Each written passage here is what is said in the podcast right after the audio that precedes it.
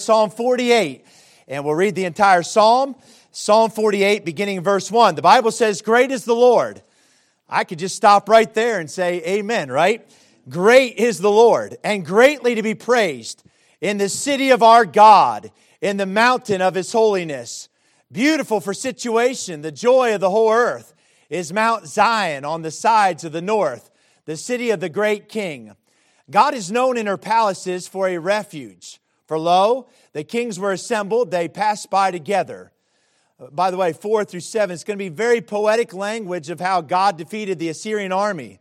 So let me get, begin again in verse 4. For lo, the kings were assembled. They passed by together. They saw it, and so they marveled. They were troubled and hasted away. Fear took hold upon them there, and pain as of a woman in travail.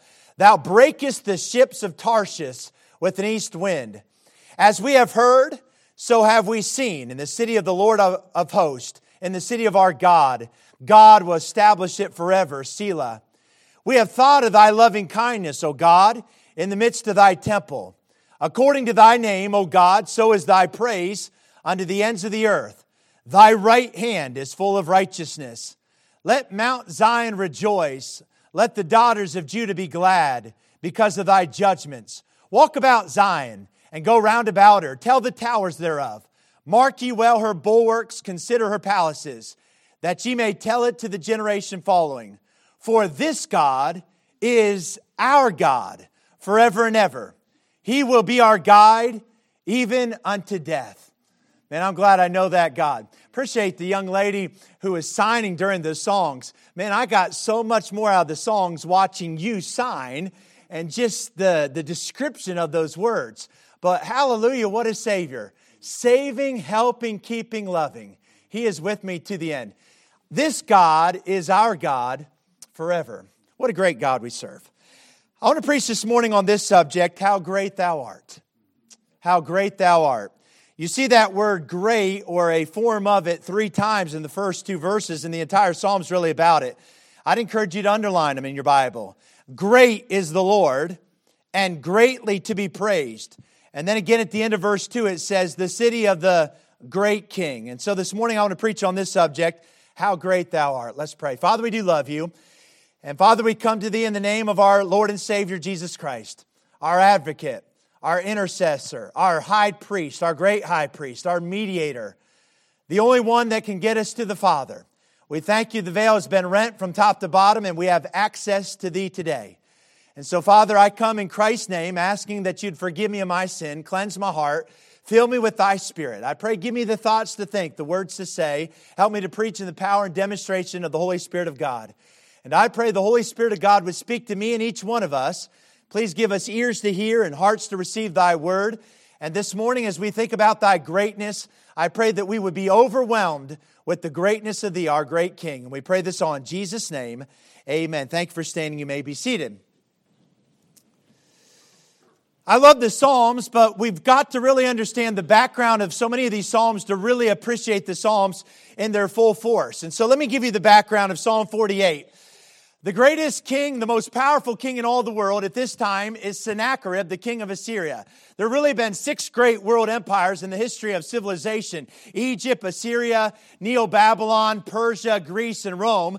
And so the second one is the Assyrian Empire. I think you're familiar with that. Nineveh was their capital, and it was a mighty force. Sennacherib was the king, and as he was moving west, he's wiping out nation after nation after nation. In fact, he even wiped out the northern nation, the tribes, northern tribes of Israel, known as Israel, and, and destroyed Samaria, their capital, and and now he's descending southward to Judah. And of course, the capital of Judah is Zion, Jerusalem. And he's wiped out everything in his path. Sennacherib is this mighty king. His mighty general is a man by the name of Rabshakeh. And they descend now upon the city of God, the city of Zion, Jerusalem. And they're going to destroy it, they think, as they've destroyed every other nation along their way and every other capital city. And if you know a little of the background of that in the kings, you'll know that Rabshakeh, the general of the Assyrian army, the most powerful army army in the world at that time, he, he basically says to King Hezekiah, just surrender to us. And Hezekiah says, No, I, I, believe that our God, Jehovah God, He will defend us. And Isaiah the prophet is encouraging King Hezekiah to, to stand against Rabshakeh and the Assyrian army. And Rabshakeh says this, and you can read it, I love this. He says to King Hezekiah, Your God is going to be like all the other gods. Your country is going to be like all the other countries. Your capital is going to be like all the other capitals. We're going to wipe you out just like everyone else. And in other words, uh, Hezekiah said, We'll see about that. And so I think you know the story, don't you? The Assyrian army is encompassed, encompassed around Jerusalem. Uh, basically, the, they can't figure out how any, any water's getting in there. Of course, Hezekiah had his tunnel bringing water in there. It, it looks bleak for the, for the city of Jerusalem and for Judah at that time. But on one night, God, Jehovah God, dispatched one angel on one night, and he wiped out the entire Assyrian army on one night. We have a great and mighty God, do we not? And so the next morning they go out and, and there are 185,000 dead corpses out on the battlefield. 185,000 Assyrian soldiers out there on that battlefield that one night, one angel of the Lord destroyed by being dispatched by God Almighty including Rabshakeh, who was the general, the one that basically defied Jehovah God and said, Your God's just going to be like all the other gods. Hath the gods of these other nations defended them? Your God's going to be just like the rest of the God. And our great God said, I stand alone. I believe in a solitary God this morning. He is the only true and living God. He is Jehovah God, the self existing God, the covenant God of Israel. And he destroyed an entire Assyrian army one night with one angel. And that was really the end of Sennacherib. The Bible tells us that his own son actually killed him and ascended to the throne. And that was really the, the end of the mighty Assyrian uh, empire as we know it. Let me give you a little background of Sennacherib. And I'm going somewhere, so bear with me.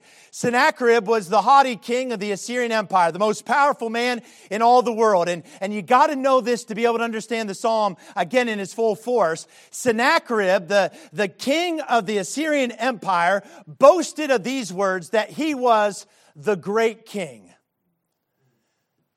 He would proclaim it, he would write it down in their, uh, in their writing of those days that Sennacherib was the great king. He was pompous, he was proud, he was arrogant, he was egotistical, he was braggadocical. He thought he was the great king and pronounced himself to be so. I was studying a little about Sennacherib, and we have a pretty good idea from history of what he looked like.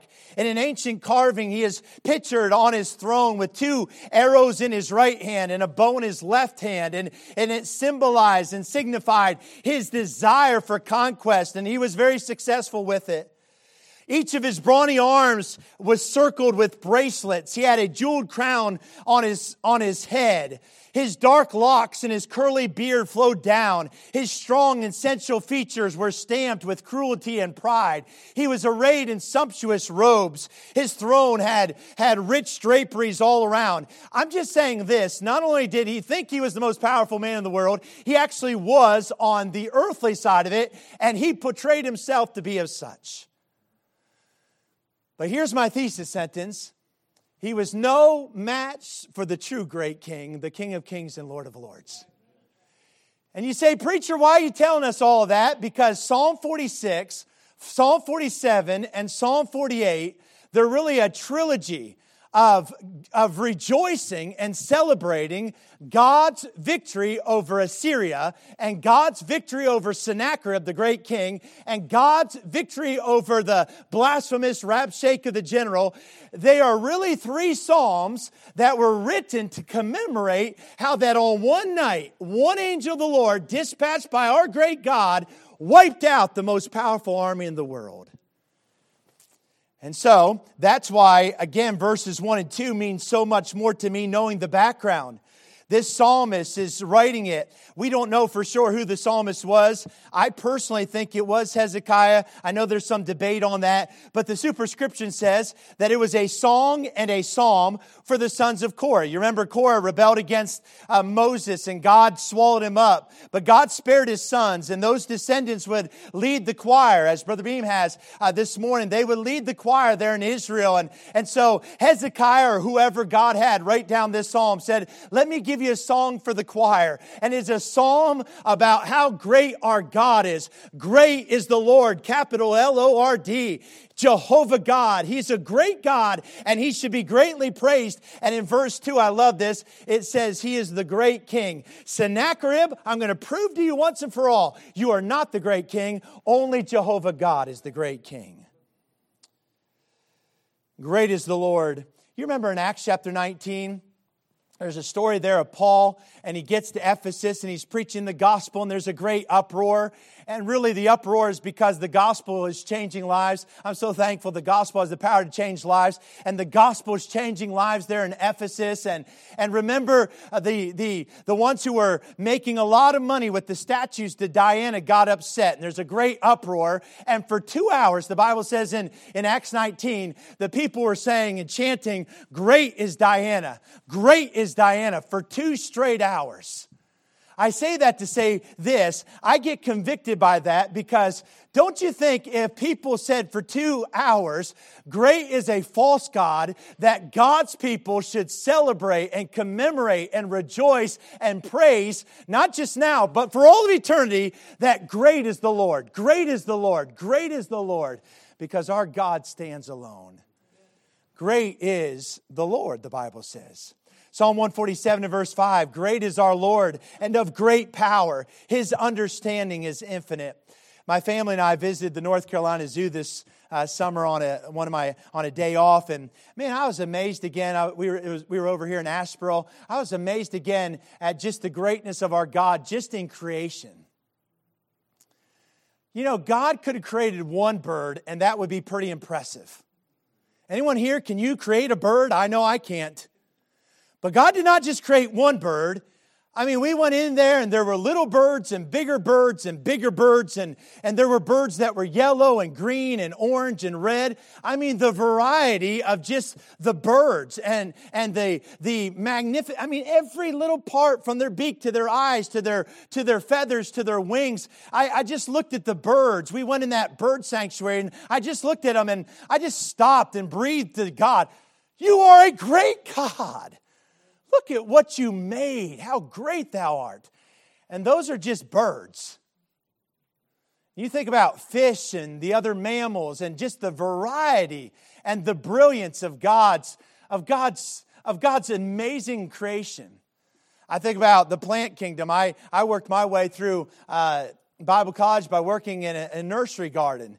And I remember when I first got to the nursery garden, I was just amazed. I mean, I would be impressed if someone could, could make just one flower. But the variety of God's creation just in flowers. Um, we, we had to work with azaleas a lot, and there were Mother's Day azaleas, and Hino crimsons, and Karens, and white cascades, and Delaware, Delaware uh, Valley white, and all these different varieties of just azaleas. And azaleas are just one kind of flower.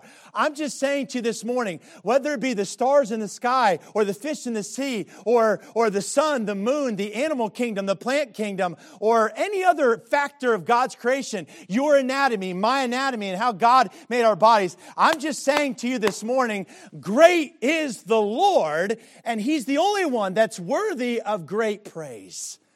Psalm 92 and verse 5 O Lord, how great are thy works! And I want to get in the outline just a minute, but I do want to preface it by saying this. I'm so troubled because we have so much hero worship in churches today. And I understand we should respect our pastor. The Bible says that in Hebrews chapter 13. And we should give honor to whom honor is due. But if we're not careful, we, we elevate and magnify. I just believe we live in a day that humanizes God and deifies man. And we bring God on our level. He's our buddy. He's our pal. And, you know, he, I, someone said to me, I'm cool with JC and just blasphemous things. We bring God down on our level and then we elevate and deify men. And we say, man, that man's a great preacher and that's a great church. And I understand to some degree what we're saying, but I'm just saying this morning, we've got to be very careful that hero worship. The truth is, there really are no great men and there really are no great churches. There's only a great God who enables us. And any good thing you see in me or, or I see in you is because great is the Lord. And I just want to magnify the Lord this morning and say, how great, not we are not how great he is, not how great that is, know how great thou art. And if he is great, then I believe we should have some responses to our great God. So here's my outline. Would you jot it down? I want to give you this morning three responses to our great God. Three responses. Number one, we should praise our great God. That's our first response. I've tried to establish that He is great. So, how do we respond to Him if He is great? Number one, we should praise our great God. Again, verse one Great is the Lord, and greatly to be praised. In other words, we could say it this way that our great God deserves great praise. In our day, we, we give great praise to great men. The Bible tells us to give great praise to our great God.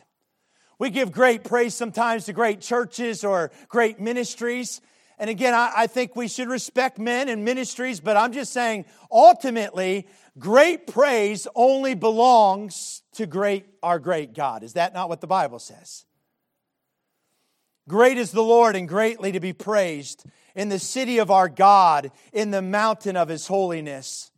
Beautiful for situation, the joy of the whole earth is Mount Zion on the sides of the north, the city of the great king. The Lord is greater than any man. Job 33 and verse 12. God is greater than man. The Lord is greater than all. Psalm 95 verse 3. For the Lord is a great God and a great king above all gods. Psalm 145 and verse 3. Great is the Lord and greatly to be praised, and his greatness is unsearchable. I'm saying this morning the greatest minds in the world cannot plumb the greatness of our great God.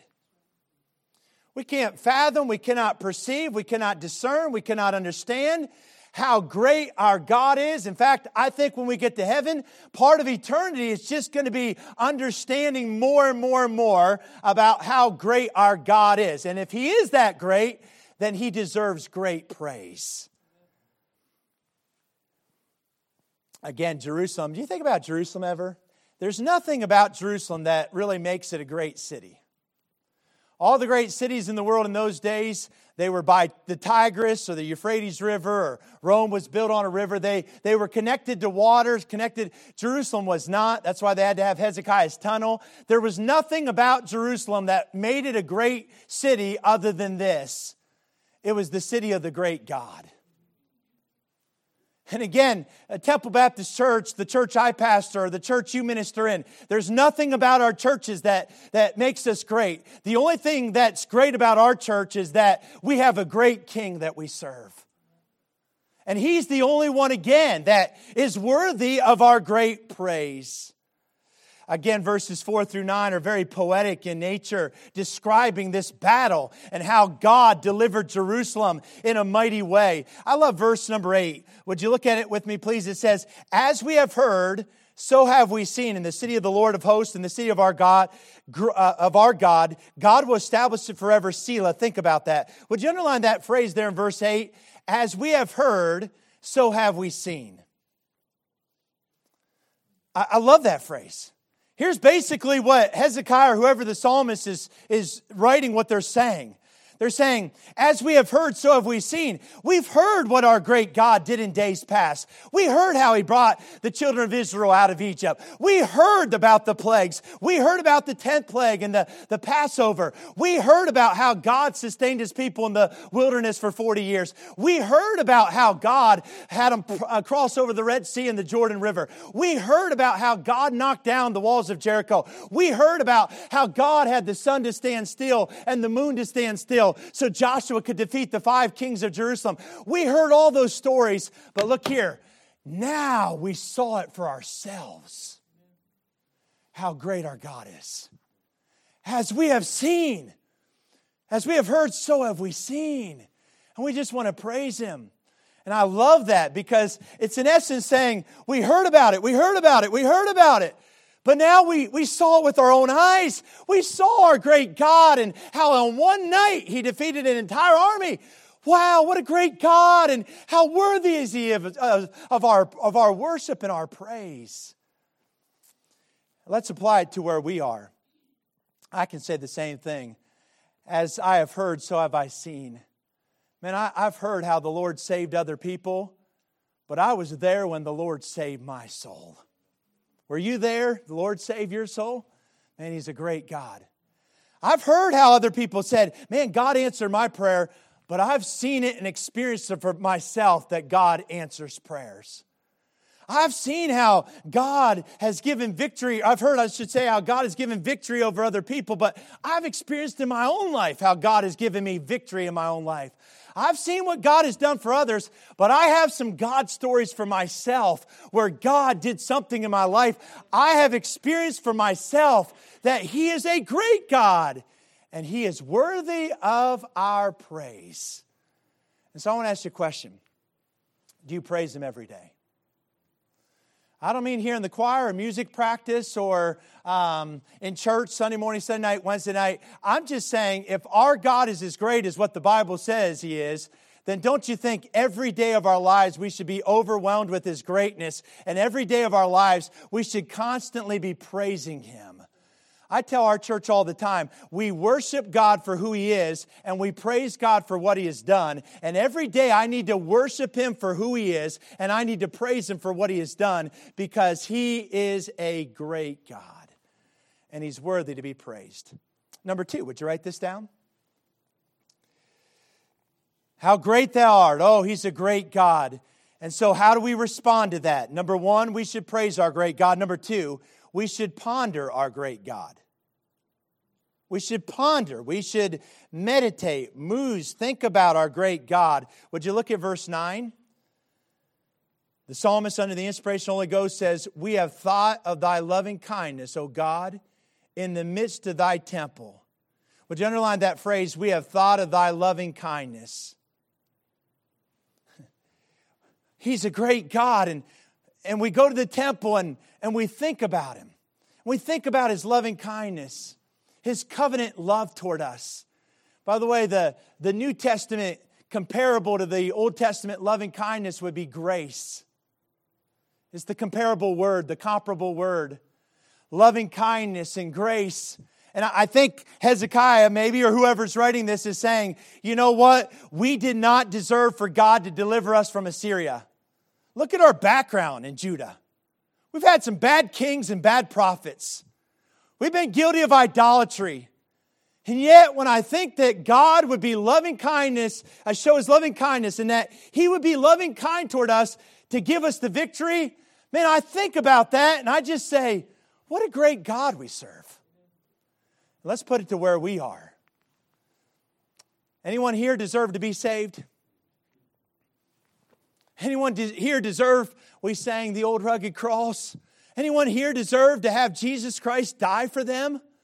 Absolutely not. When I think about who I am and what I am without Jesus Christ and where I was, and I think about the fact that He saved me and He gave me grace, man, I just got to ponder my great God and say, what a great God we serve.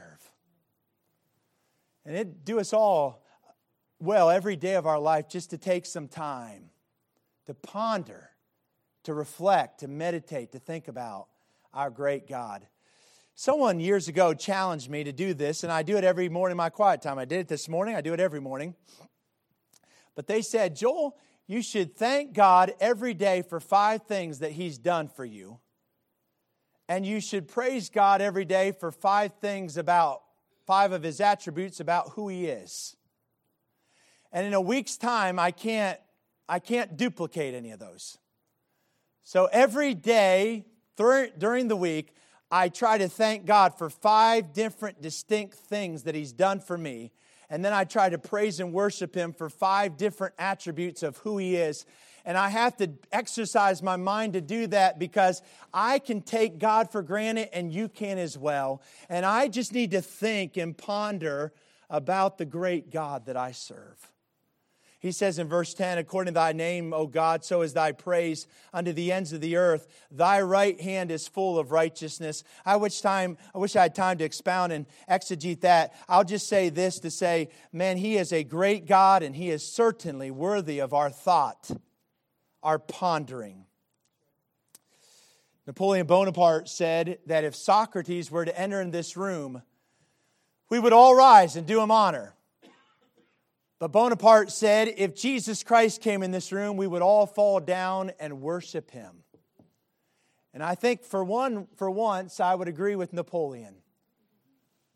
That if Christ came in this room, we would not be doing this number. Oh, Man, I think we'd bow in humble adoration and say, How great thou art.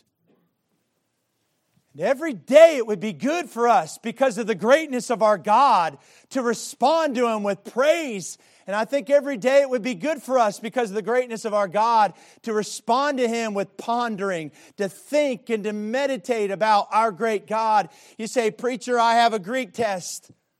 Well, thank God we have a great God to help us with that thing. Luo, lues, lue, lumen, luete, lucy, luane, right? Thank God we have a great God that gives us a brain to help us with that thing. And by the way, aren't Bible colleges cruel? Why do they always have to put Greek class at like some ungodly time at 7 o'clock in the morning? That's just cruel.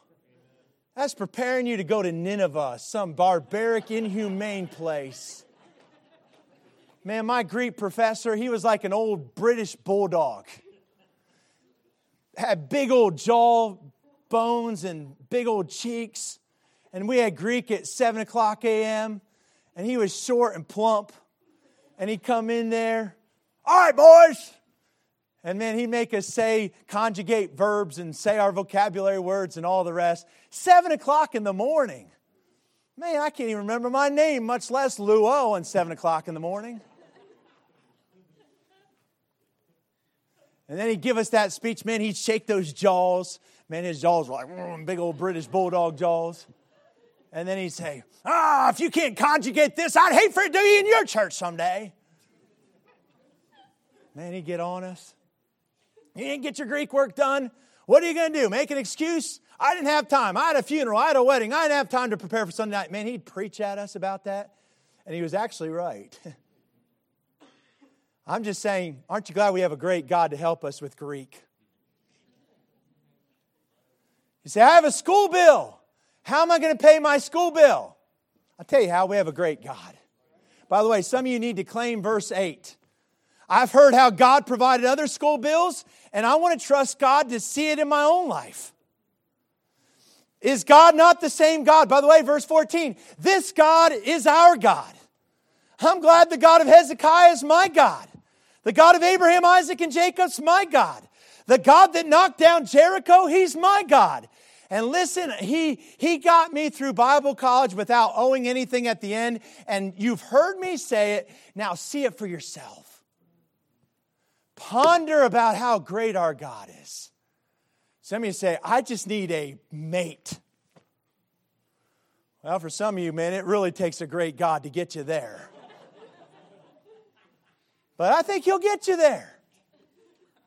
I say, saying you can trust Him. How? I'm looking at some of you. It's going to take a lot. Well, I was talking. Listen, now, not how great we are, how great thou art. If you're not careful, you get out of here and maybe even, and I'm an independent Baptist to, the, to my bones, but you'll get out of here and see what this independent Baptist pastor does or that one.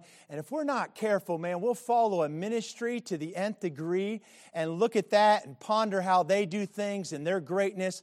I'm just saying, we better not get too far from remembering our great God is the reason we're in this thing. If we need to copy anyone, it needs to be the Lord. Here's the third response. Our God is great. We established that. Look what he did in one night to the Assyrian army. And so, how do I respond to his greatness? Number one, we should respond with praise. Praise Him every day. Number two, we should respond. We should ponder our great God. Think about Him every day. Number three, here's the third response we should proclaim our great God. Verse 11, it's as if they're going on a tour. Brother Micah, would you make your way up here, please? We're going to have a good public hanging. Let's read the verses and I'll explain it. It's like a tour of the city of Mount Zion, Jerusalem. Let Mount Zion rejoice, let the daughters of Judah be glad because of thy judgments. Now look at the tour. Walk about Zion, go round about her, tell the towers thereof, mark ye well her bullocks, consider her palaces. Let's just stop for there. Brother Mike, if you'll come here, it's as if they're going through a tour of, of Jerusalem, and here's what they're saying. I, I read this verse for years and never knew what it meant. Here's what it means God has wiped out the Assyrian army. And it's as if they're going on a tour guide and they're saying, Hey, Brother Micah, you see the palaces there? Rabshakeh said he was going to knock them down. They're still standing. You know why? Because our God is faithful and he's great. You see the bulwarks over there, Brother Micah? Sennacherib, he called himself the great king. He said we were going to be like every other country. He's going to flatten us. They're still standing. You know why? Because our God is faithful and He's great. You see the towers, is that the other word he used there? Towers, bulwarks, palaces. You see the towers over there? Rabshakeh said he was going to knock them down. You see them? There's not one stone knocked down. The only thing that was knocked down is their dead, stinking bodies that are being eaten by ravens right now. You know why? Because our God is faithful and He's great. Thank you, Brother Micah. So, because of that, what does 13b say? He says, Y'all need to tell it to the generation following. If our God is as great as we say He is, you got to tell it. You got to tell your kids. Kids, let me tell you, the Assyrian army descended upon us. They had this mighty, flamboyant, outspoken general. They had the greatest, mightiest king in all the world at that time. And God took care of them in about three minutes. And I just want you kids to know we serve a great God. That's what 13 saying. Tell it to the generation following, proclaim it to others. How many of you are, are uh, uh, education teachers? You're going to be teachers. Would you raise your hand? You know what teachers need to teach their kids? Oh, you say, I'm going to teach them English. Am is, are, was, were, be, be, been. Have, as, had, do, does, is, shall, was, should, what, made, my, must, can, could. I'm going to teach them their verbs. Taste, feel, smell, sound, look, appear, become, seem, grow, remain, stay. I'm going to teach them their verbs. Well, good. Don't forget to tell the generation, let me tell you how good God is. I've heard about it, but I also saw it, what He did in my life. How many are going to be a, how many God's called you to preach? Would you raise your hand? You're going to be an evangelist, a missionary, and preacher. Man, don't get up there and strut your stuff and say, Look how great I am. I run this place. I'm the. No, we got to tell the generation, Look how great my God is. Tell that next generation, proclaim it. How great not I am, how great thou art. Verse 14 finishes with a bang. I mean, it's just like this grand finale. Hezekiah, whoever's writing it, under the inspiration of the Holy Spirit says, For this God, the God we've learned about, Jehovah God, all the way back to our forefathers, the God we have read about, this God, we found out, guess what? He's our God. Man, I was looking before chapel at Shubal Stearns and thinking about what God did at Sandy Creek and looking at Obadiah Holmes and think about Isaac Backus and there's a picture of John Leland and our Baptist forefathers. I thank God for them. But here's what I love that great God, He's my God. This God is our God. And does your Bible say forever and ever? The young lady, I like to know your name, but that was doing the sign language. I love that. I was watching her. Hallelujah, what a Savior. Saving, keeping, loving. He is with me to the end. And I was watching her sign to the end. I thought, man, that's a good sign to describe the end. That God is my God not just to the end, forever and ever. And look here, He's going to be my guide. The great God, He's going to be my guide all the way to death. I told my wife when I die, if the Lord doesn't come back, I hope the rapture happens, but if I die, I want someone to sing at my funeral that John W. Peterson song, Jesus led me all the way. Led me step by step each day. I pastor Temple Baptist Church in Lenoir, North Carolina until Dr. Spencer, um, I guess maybe till about four months before I became the pastor of that church, I never heard of the city of Lenoir, North Carolina. You say, what's in Lenoir, North Carolina? Micah Still and Joel Bixler. I never had heard of the city. But this God is our God, and He led me there.